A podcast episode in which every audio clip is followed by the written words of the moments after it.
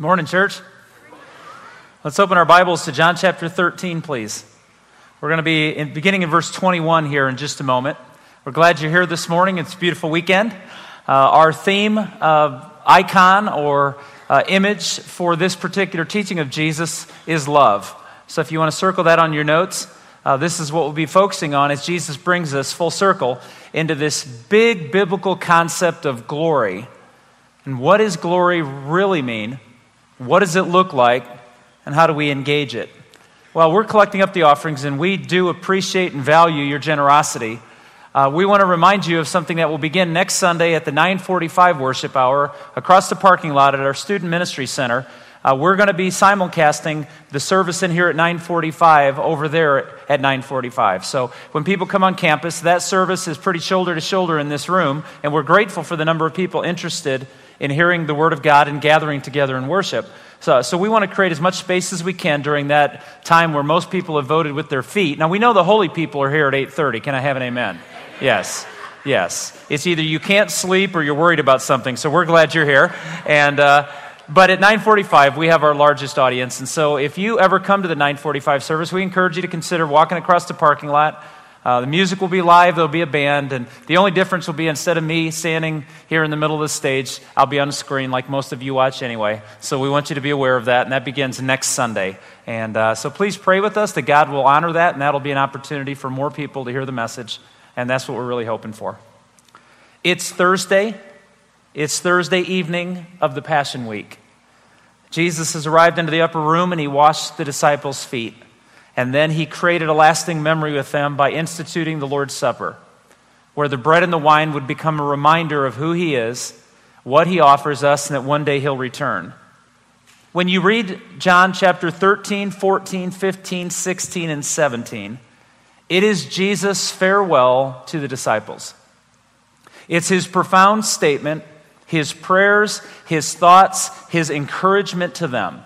Those chapters are beautiful chapters. I don't know if what your reading plan is in the scriptures to stay fresh in the heart of what God is calling us to do, but I would encourage every one of us to read those chapters, John 13 through 17, every month, to be reminded of the farewell message of Jesus to his disciples on the night that he was betrayed. He introduces a theme here for us for one of the first times in his ministry, but all the epistles would take off on it. All the theologians ever since then would hold on to this. If you ask anybody who really understands the complexity of Scripture, and you said to them, what is, and it's often used in catechisms, what is the chief end of all men? It's to bring God glory. The concept of glory is a beautiful image. And I don't know that I've ever totally understood it, but I'm glad that God's shining more and more light on it every day. And so this morning, we're going to understand what glory is by what Jesus teaches us in this particular text. Let's give us the background for it in verse 21 through 27. After he had said this, Jesus was troubled in spirit and testified, "Very truly, I tell you, one of you is going to betray me." His disciples stared at one another, at a loss to know which of them he meant. Now, what I want to pause here for you and give you the richness of this text, let's do a little Bible quiz here at 8:30 in the morning. Who's writing this? Some of you, John, yeah. John, the Apostle John, right? And you'll remember that very often when John writes and he's in the room, he doesn't identify himself by his name. He refers to himself as the one Jesus loved. Now, he's not saying he's greater than the others. He's simply saying, I know he loved me. And John is in the room that day. So when he tells you what the disciple's thinking, shake your head if you know that he knows. He's going, we all looked at each other and thought, what? Continue. One of them, the disciple whom Jesus loved, was reclining next to him. Simon Peter motioned to that disciple and said, ask him which one he means. Leaning back against Jesus, he asked him, Lord, who is it? Jesus answered, it's the one to whom I give this piece of bread when I dip it in the dish. Then dipping the piece of bread, he gave it to Judas, the son of Simon Iscariot. And as soon as Judas took the bread, Satan entered into him. So Jesus told him, what you're about to do, do quickly. I would love for nothing else than to have your undivided attention for the next 24 hours. And I would love for us to have the time and energy to read that passage once an hour and spend the remaining 55 minutes thinking about what we just heard. if you could stop your betrayal, your slaughter and torture, would you? I would. I've told you, I don't plan to die nobly. I'm going to go out swinging. God gave me a survival instinct, and I feel it every day. I want to live, I want to enjoy, I want to prosper. Yet in this moment, Jesus looks at John and he says, I'm about to give him permission to end my life. And then to Judas, he says these words, what you're going to do, go ahead. That's one of the most beautiful moments that proves to me I'm not God that I ever read in Scripture. That he was so much greater, more wonderful, more majestic than I could ever imagine being. Now, I know none of you are worried if I think I'm God. I hope you're not. But in the moment to release Judas, instead of self-preservation, and notice that John said Jesus was troubled in heart. This wasn't easy. This wasn't just a no-brainer. This was a choice. While troubled, he still honored God. Verse 31. When Judas was gone, Jesus said, now is the Son of Man glorified, and God is glorified in him. If God is glorified in him, God will glorify the Son in himself and will glorify him at once. Jesus' glory. He calls it glory. Judas goes out the door to begin the slaughter and brutality of Jesus' life. And Jesus looked at his disciples when Judas left. And if I can use vernacular of today, he said, it's on. There's no turning back now. Judas is doing what the Scriptures have promised all the way back to the days of Isaiah that would happen to the suffering servant. And God will bring glory out of this.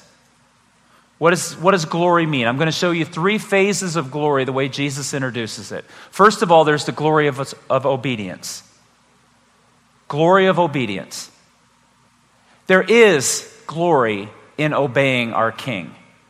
It's not our glory, it's his glory. In fact, John does something that John's not normally apt to do in his writing. He uses the word glory 5 times in those 2 verses. Paul does that all the time. Paul weaves in and out of these thoughts and these phrases and these clauses that when you read it, you often have to back up and go, okay, I got to slow down. This is dense. John doesn't normally write that way, but in this moment, 5 times he uses the word glory. So I wonder what he means, and I looked the word up. Glory in the Greek means exaltation. It means to be lifted up, to be honored, to be placed above all things. But I'm told that that Greek word, its corollary word in the Hebrew is splendor. So it's to exalt the splendor of God. If you understand that, you reread those verses, what do we hear Jesus telling us? That what I'm about to do will show the splendor of God, and God will show the splendor of me, and through all of it, he will show the splendor in you. Interesting. But what is it all about? Isaiah 49:3 says, you are my servant, Israel, in whom I will display my splendor. Same word. I will display my glory. The cross would be the thing that we despised that would turn out to be the one thing that would show God for who he is, Jesus for who he is, and reveal who we are. Shake your head if that makes sense. I want to say that again. The cross would show the splendor of God through the splendor of Jesus' obedience and then show us who we are in comparison, and we can bring God the same glory Jesus did by crucifying ourselves every day for his kingdom. The glory of obedience. How do I get the word obedience? In John 17:4, Jesus will say these words to us, I have brought you glory on earth. When in his prayer, he's talking to God, I have brought you glory on earth by completing the work you gave me to do. So this is really simple. We could do this in a Sunday school class. We could do this over a cup of coffee. What was the first way that Jesus brought God glory? He obeyed him. He did what he asked him to do. The way for all of us to glorify God is to be faithful in doing what he's asked. And we're going to see that no one in this room is going to disagree with this, I think. I don't imagine anybody saying, no, I can bring God glory by being disobedient. But what's important is in doing what he said, not what we think he said, not what we wish he'd said. Doing what he said. Because God's will for the Son was not to save the world through miracles, to heal all of the sick, and to stop death. God's will for his son was to die horrifically on the cross so that he could be raised by the power of God to display the glory of God, and by doing so, return to heaven as the Son of God and come back one day to reestablish the kingdom of God. And if Jesus isn't willing to release Judas to do what he's supposed to do, none of that can happen. So glorifying God is doing exactly what God says and doing it the way he says to. Verse 33, my children, I will be with you only a little longer. You will look for me, and just as I told the Jews, so I tell you now, where I am going, you cannot come. John likes this term, techneia, in the Greek, and it means my children or little ones. It's a term that he quotes regularly. In fact, in his epistle, 1 John, he uses this term 7 times. And it's always an admonition. It's always an encouragement. It's always a moment of teaching. And he quotes Jesus. He stole it from Jesus. When Jesus said, my little children, I'm not going to be with you very much longer, and you can't come with me. There would be a time when the disciples would follow the path that Jesus is on this night. I don't believe Jesus is talking about heaven here. I'll try to make the case next week if you come back why I believe that. I believe what he's saying to him is, I'm about to go and drink the cup. Remember when they thought they were great? He would say, can you drink the cup that I drink? And they went, yeah. And he's like, nah, not really, but good try. But he says to him in this moment, you can't go where I'm going. You cannot come. You see, when I told you earlier that obeying is doing exactly what he says, one of the greatest lessons for each one of us to learn is when Jesus says go, we ought to what? And when Jesus says stay, we ought to stay. And when he says wait, we ought to what? And when he says begin, we ought to. And isn't that the toughest test of obedience? It's like little kids. Have you ever seen them when their parents are like, honey, you stay right here. Mommy's going to come over here to the sink, and then she'll come back and get you. And the minute mom walks away, moms, what do your children do? And it's sweet, isn't it? Because what? They want to be with mommy. But what did you ask them to do? Because it's better for them to stay safely than it is to be where they want to be unsafely. Shake your head if that makes sense. This is exactly what Jesus was telling the disciples that night. Hey guys, I got tonight. You guys will have your own day. Trust me. Keep that thought in your mind. Because Jesus knew that the brutality of the cross was not for the 12 disciples. It was for the Savior of the world. Then Jesus introduces the next concept of glory. It's not only an obedience, but it's the glory of love. Found in verses 34 and 35. A new command I give you, love one another as I have loved you, so that you must love one another. By this all men will know that you are my disciples if you love one another. Jesus was asked one day, what is the most important thing we can spend our lives on? And he did not say, earn a 6-figure salary, start your own company, win a state title, live a healthy life, be an amazing mother or father. What did he tell us to do? Love God by loving your neighbor. It's a new commandment. Now, we talked about this a few weeks ago, so I want to be clear about it. The word new does not mean never before. The word new that Jesus uses means fresh, a new experience. It doesn't mean that Jesus is changing the rules and saying, I'll forget the Old Testament, just love. No, love is experienced in the Old Testament more so than even in the New Testament, by the way God provided, cared for, and protected. And do you know that in John chapters 1 through 12, the word love is used 12 times? In John chapter 13 through 21, in the Great Farewell, it's used 44 times. If you can count, you understand the enormity of that, don't you? In the last night, week of his human life, what did Jesus tell us to do? Obey me by loving. The new command is simple enough for a toddler to understand, and it's deep enough for theologians to still be writing about 2,000 years later. In the upper room, Jesus not only asks for love, he demonstrated it. If you still have your Bibles open, and I hope you do, look at John 13, verse 1.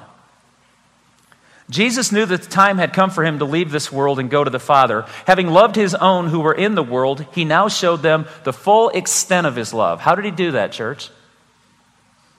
He sent Judas out, and he said, I'm going to let this happen to me for you, the full extent of his love.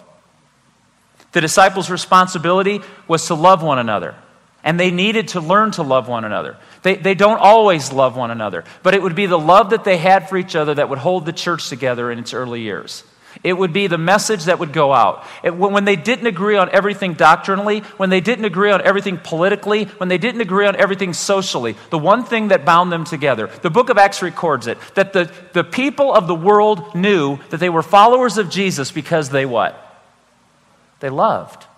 It was a new experience for everybody. Not new in like never before, but new in experience, freshness. See, love would take on a power that would change the world.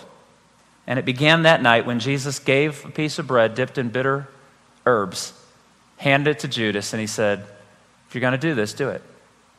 And he released his life into the hands of the betrayer. John would be forever impressed by Jesus that night because in 1 John 3:16, and I just think it's really eerie that it's 3:16 from John. Now, you know, right? That the chapters and verses are not inspired. Maybe they held this one out. I liked it. This is how we know what love is. Jesus Christ laid down his life for us, and we ought to lay down our lives for our brothers and sisters. John didn't miss it that night. He understood that Jesus would bring God glory through obedience, and John would bring God glory through love. The attitude of love would be the demonstration that proved to the world Jesus Christ was who he said he was. So they found glory. God, Jesus says, you find glory in obedience and you find glory in love. You also find glory in grace. It's the glory of grace. And this is the weirdest ending to a chapter probably in all of the New Testament. Well, at least in the Gospels. Verse 36. Let's stop and review. Jesus says, Judas, go do this. He says to my little children, notice kids, Here's what I need you to do. I need you to trust me as being wiser, and you need to trust me as your father. You stay right here. I'm going to go do something, and I'm going to come back and get you, and then you can follow me. And in all of that context, with all of the beauty of that moment, when they realized that Judas had just left the room, and Jesus had just announced one of them was going to betray him. And within hours, it would come crashing down on him, the weight of the world, the weight of all sin, all the despicable anger and inhumanity that anyone would ever experience. Jesus would experience within hours. What does Peter decide to do? Verse 36. Simon Peter asked him, Lord, where are you going? Honey, stay right here. I'll be right back. Where are you going, Dad? Where are you going, Dad? Can I go? Can I? Please, let me go. I want to go. I want to go. You don't even know where I'm going. He says, where are you going? And Jesus replied, where I'm going, you cannot follow now, but you will follow later. Now. Later, yes. Remember, obedience is not doing what we want to do. It's doing what we're asked to do. Peter answered, Lord, why can't I follow you now? I will lay down my life for you. Jesus answered, will you really lay down your life for me? Very truly, I tell you, before the rooster crows, you will disown me 3 times. Before morning comes, before the sun rises and breaks, you will 3 times tonight, Peter. You will follow me and then choose not to follow me. Now, is Jesus angry? Is Jesus ridiculing Peter? Jesus knew that if Peter followed him that night, and I think it's funny that John mentions this. The elders, a couple of the elders and I who prayed before the service were laughing about this morning. Whenever Peter has a bad moment, who's the one person to make sure it gets in his story? John. Now, there's a reason for that you need to understand. John wrote maybe as many as 25 years after Matthew, Mark, and Luke wrote. Was Peter a pretty prominent figure in the kingdom at that time? I don't think John's ridiculing Peter. I think he's showing to the early Christians that this is awkward. It's like before you grow into your body. I was telling my 3rd grade boys were getting their football pictures yesterday, and I told one of the little boys, he was kind of being shy about it. I said, go take a good picture. And he goes, and I said, seriously, your kids are going to use this against you for the rest of your life. They're going to look at your 3rd grade picture and go, Dad, what were you thinking? So make it good. I think what he's showing is snapshots of Peter that we can all learn from, that God is a God of grace, is he not? That God doesn't hold us to what our greatest mistakes were. He holds us to what our greatest potential is. And he wants to draw us into that. You see, John mentions this. It wasn't Peter's fault that he wasn't strong enough. Peter did surrender to fear that night. I believe what Jesus is saying to him is, Peter, you don't want to go where I'm going because your death this night will accomplish nothing. Jesus' death that night accomplished everything. Can I have an amen? Peter's death would have meant nothing. Peter's death 30 years later, after he had preached and been martyred and proclaimed the kingdom and preached on the day of Pentecost, that was a good death. His death that night would have been a bad death. You can't come with me now, but Peter, you will come with me later. Oh, Jesus, why can't I come with you now? Because I'm God and you're not. Trust me. It's the story of grace, isn't it? And I know you folks don't like to do this very much, but raise your hand if you've ever had a moment that you've done the exact opposite of what God told you to do. Leave it up if you wish you hadn't. Are you grateful for grace? That you're alive here today because Jesus Christ simply said, hey, that night, don't worry about it. I did the dying. You did the living. Now start dying for me. It's about the surrender. Glory is not found in doing what we think is best. Glory is found in doing what Jesus asks us to do. It's obeying, it's loving, and it's accepting grace to overcome our weakness. You see, the following is not just to heaven. I think Jesus said, you can't follow me now. But also remember, on the day that Jesus ascended back to the Father, do you remember they were all looking up in the clouds? If you came to our End Times forum, Chad Ragsdale did a great job highlighting this. He said they were looking up into the heavens, and the angel said, what are you doing? You have work to do. Get to work. He'll come back, and when he comes back, there'll be no doubt he's here. So until he comes back, church, what are we to do? Obey, love, and live in grace. Sounds like a pretty good life. How about you? Sounds like the purpose for which we exist. You see, Peter would write something amazingly within 25, maybe 30 years later. 1 Peter chapter 1, verse 13. Therefore, prepare your minds for action. Be self-controlled. Can we have a giggle here at this moment? Of all the people in Matthew, Mark, Luke, and John, who's the one guy who shouldn't tell us to do that? Prepare your minds. Be self-controlled. Set your hope fully on the grace to be given you when Jesus Christ is revealed. Did Peter know who Jesus really was that night? No. Did he believe he was the Son of God? Yes. What proved to Peter that Jesus was more than just a good teacher? His death on that Friday and his resurrection on that Sunday. And from that moment on, Peter said, I was given grace. Live your life in obedience, in love, and within the grace of Christ. It's the message of the text. As Jesus unveils his life that night in the upper room, he's unveiling it to us too. He said, I'm going to do things you can't do. Let me be God and you be my little children. For some of us, truthfully, we're more like Peter at the Passover than we are Peter the day after the resurrection. In the Passover, we're wondering, we're thinking, we're protecting, we're doing things that we think God wants us to do, and we're not doing the things that God's asked us to do. And the Bible says we need to repent. God has made it crystal clear how he wants us to live. And to say no to God in one area and turn around and say yes to God in another area, you have to ask yourself the question, what has he called us to? To offer him gifts that he doesn't want? In fact, in the Old Testament, it says on many occasions, I don't want your burnt sacrifices, I want your heart. So the question for every one of us, whether you count yourself a believer or you're here trying to figure out if you want to be a believer, do you know Jesus of the resurrection? And he says, you bring glory to the Father by obeying the Father, and the Father will show that glory in you. And that glory will be your hope. Because when I make sure that everybody knows who my God is, then I actually reveal who I am. I'm a follower of Jesus Christ, saved by grace, so that I can love and obey as he deserves. If you're not a follower of Christ this morning, around this room are tables with lamps lit on them. And if you've been coming here for any period of time, you know what those tables represent. It represents an opportunity to be prayed with, to have questions answered, to schedule an appointment with one of the pastors or one of our counselors, or to meet with our elders and come to them and seek their wisdom and counsel. This place isn't full of supernatural people. It is full of the supernatural Spirit. And in this morning, if God is asking you to obey him by surrendering to Jesus Christ, I would say to you that when we begin to sing, you get up in obedience and go to one of these tables and say, I think God's calling me to something, and we'd love to show you biblically how to respond. Or maybe your heart's hurting and you want to be prayed with. Maybe you realize that you spend more time bringing glory to yourself than to the kingdom.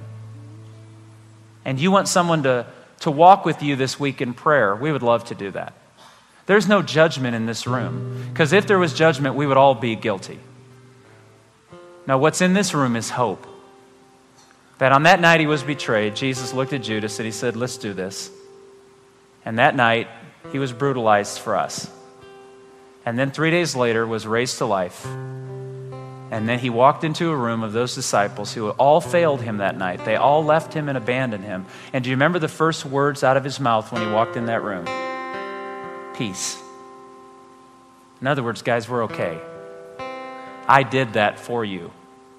Now let's get back to living. That's the Jesus we worship this morning, right? That's the glory we want to offer God. Love, obedience, and grace. Let's stand together and sing.